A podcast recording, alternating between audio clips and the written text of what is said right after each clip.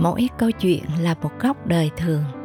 Ước ao bạn sẽ tìm thấy những bài học ẩn chứa trong từng câu chuyện mà hạt muối muốn được chia sẻ cùng bạn.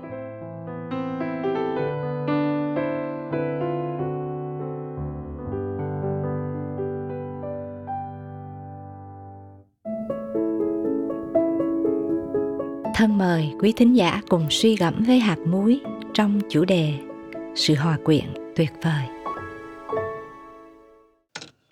Trong không khí xe lạnh của mùa đông. Ba tiếng cà phê nhé. Trở thành lời mời mọc hấp dẫn hơn bao giờ. Không biết bạn có ở trong hội của những người yêu thích cà phê hay không?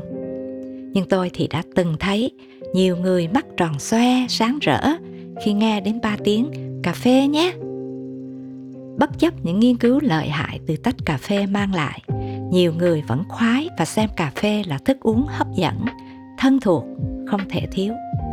Có người thích ngồi bên tách cà phê để hàng huyên tâm sự cùng bạn bè.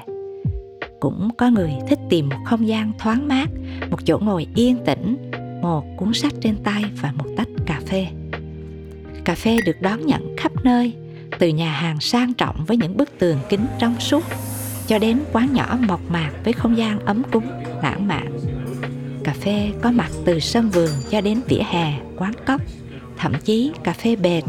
Không cần bàn ghế, chỉ cần tìm một chỗ để ngồi bệt xuống, cũng vẫn được hưởng ứng nồng nhiệt. Người ta nói đàn ông uống cà phê để hoàn thành công việc. Đàn bà uống cà phê để tìm những phút giây thư giãn. Sinh viên uống cà phê để tỉnh ngủ học thi. Còn bạn tôi, một đệ tử trung thành của cà phê, cô nói rằng, thiếu chồng một tuần, không hề hấn gì mà thiếu cà phê một buổi thì bồn chồn, bức rứt. Điều gì khiến cà phê hấp dẫn người ta như vậy? Có lẽ mùi vị thơm ngất ngây nồng nàn mà tinh tế của nó. Hơn thế, cà phê chính là sự kết hợp tuyệt vời của một chút mặn mặn, một chút ngọt ngọt, một chút đắng đắng, một chút chua chua và một chút béo béo. Mỗi một chút cộng lại với nhau khiến cho cà phê nhé trở thành lời mời mọc, hấp dẫn và dễ thương, rất khó chối từ. Cái tuyệt của cà phê là nó có đủ vị ngọt, vị đắng, nó có đủ độ nồng, độ chua. Những thứ ấy hòa quyện với nhau cách đồng điệu. Vị đắng không lấn át vị ngọt, chất béo không làm mất chất chua. Chính sự kết hợp hài hòa ấy đã tạo ra hương vị độc đáo có một không hai trong cà phê, khiến người ta muốn tìm đến nó. Cảm ơn bạn về tách cà phê khi nhâm nhi nó tôi bỗng nghiệm ra triết lý thú vị về sự hiệp một ẩn chứa trong tách cà phê thơm ngon này chúng ta hãy cùng nhau suy nghĩ tại sao cộng đồng con dân Chúa ngày hôm nay không còn sức hấp dẫn và thu hút mọi người như hội thánh đầu tiên.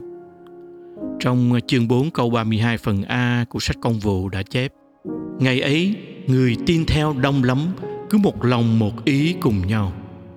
Nhưng ngày hôm nay, có người phải rời bỏ hội thánh vì không chấp nhận những khác biệt.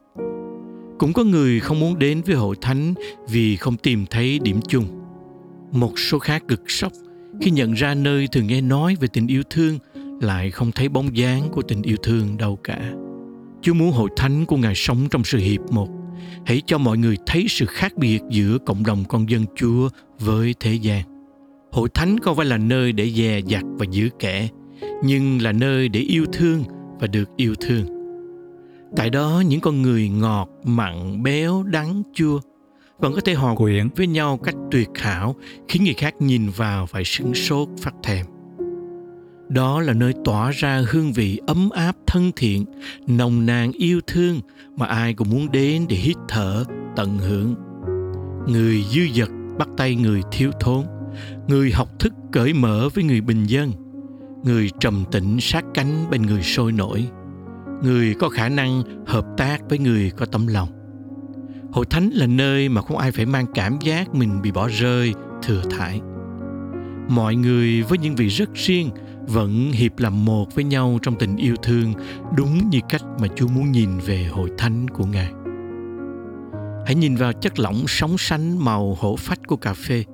Trong con mắt các nhà khoa học, nó là sự phối hợp phức tạp của khoảng hơn 150 hợp chất khác nhau. Điều này cho thấy tính tổng hợp tuyệt vời mà những thức uống khác không sao sánh được. Thiết nghĩ đó là cách mà cộng đồng con dân Chúa cần phải có. Dù bạn nói nhiều hay nói ít, dù bạn thích trời nắng hay trời mưa, dù bạn ưa mặc áo dài hay áo đầm, không việc gì phải khó chịu vì những khác biệt của nhau, vì chính Chúa là đấng tạo ra những khác biệt đó. Một sư Rick Warren đã nói, Đức Chúa Trời muốn sự hiệp một chứ không phải sự đồng dạng. Vì vậy hãy để mùi thơm tinh tế của sự thông cảm, hiểu biết, xua tan mùi vị nặng nề của sự phàn nàn, chỉ trích. Hãy khiến hương vị yêu thương, tôn trọng đẩy lùi mọi hiềm khích, phân rẽ. Rất rất nhiều người đã từng cầu nguyện cho sự hiệp một, nhưng sự hiệp một sẽ chẳng bao giờ đạt được nếu chúng ta không cam kết làm theo. Hãy thôi vuốt ve cái tôi của mình, chấm dứt sự chỉ trích người khác, cũng đừng đổ lỗi cho ai đó nhưng cùng nhau tập tành để tâm tình của Đấng Christ được thể hiện cách đầy đủ trong chính mỗi chúng ta là con cái của Đức Chúa Trời yêu thương. Thật là nghịch lý khi những tội như gian dâm, ô uế, luân tuồng, thờ hình tượng, phù phép thì bị khởi tố, nhưng tội thiếu hiệp một và chia rẽ thì lại được cho qua. Cần phải biết rằng đây là một tội lỗi rất nghiêm trọng. Biết bao dự án tốt đẹp đã không bao giờ thành hiện thực chỉ vì thiếu sự hiệp nhất trong hội thánh. Biết bao con người không muốn đến với Chúa vì nhìn thấy chúng ta hiềm khích lẫn nhau. Chúng ta đang sống trong một thế giới đầy dẫy những con người cô đơn, đói khát, vấp ngã, cần một sự đụng chạm yêu thương.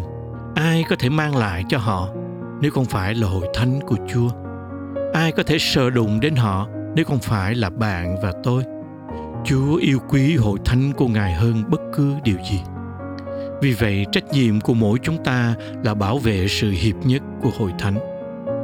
Thi Thiên 133 câu 1 có chép Kìa anh em ăn ở hòa thuận nhau thật tốt đẹp thay. Đừng để đắng lấn ngọt, chua lấn béo gây nên sự xung đột xé nát mối thông công đẹp đẽ trong hội thánh của Chúa. Nhưng hãy theo đuổi sự hiệp một hãy hòa quyện với nhau và cùng tỏa hương thơm làm cho cộng đồng của chúng ta trở thành nơi hấp dẫn thu hút nhiều người hòa lòng ca ngợi cha chúng ta ở trên trời. Chúa đã trả một giá rất cao cho hội thánh của ngài trên đất. Bạn có sẵn lòng trả giá và cam kết để sống hiệp một với nhau không? Chúng ta hãy cùng nhau làm cho nhà cha chúng ta trở thành nơi mà nhiều người khát khao muốn đến trong chương 2 của thư Philip, Sứ đồ Phaolô khuyên chúng ta hãy hiệp ý với nhau, đồng tình yêu thương, đồng tâm, đồng tư tưởng, chớ làm sự chi về lòng tranh cạnh hoặc vì hư vinh, nhưng hãy khiêm nhường, coi người khác như tôn trọng hơn mình. Mỗi người trong anh em chớ chăm về lợi riêng mình, nhưng phải chăm về lời kẻ khác nữa. Nguyện mỗi chúng ta sẽ trở thành gương mẫu của sự hiệp một mà Chúa hằng mong đợi. Thân mời chúng ta cùng cầu nguyện. Lạy Chúa, có lẽ đã nhiều lần tấm lòng Ngài tan nát khi nhìn thấy chúng con sống thiếu hiệp một. Xin tha thứ cho mỗi chúng con, Chúa ơi.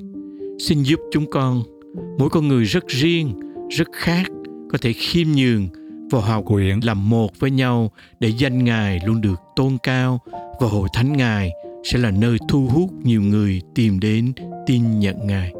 Con cầu xin trong danh Chúa Giêsu Christ. Amen.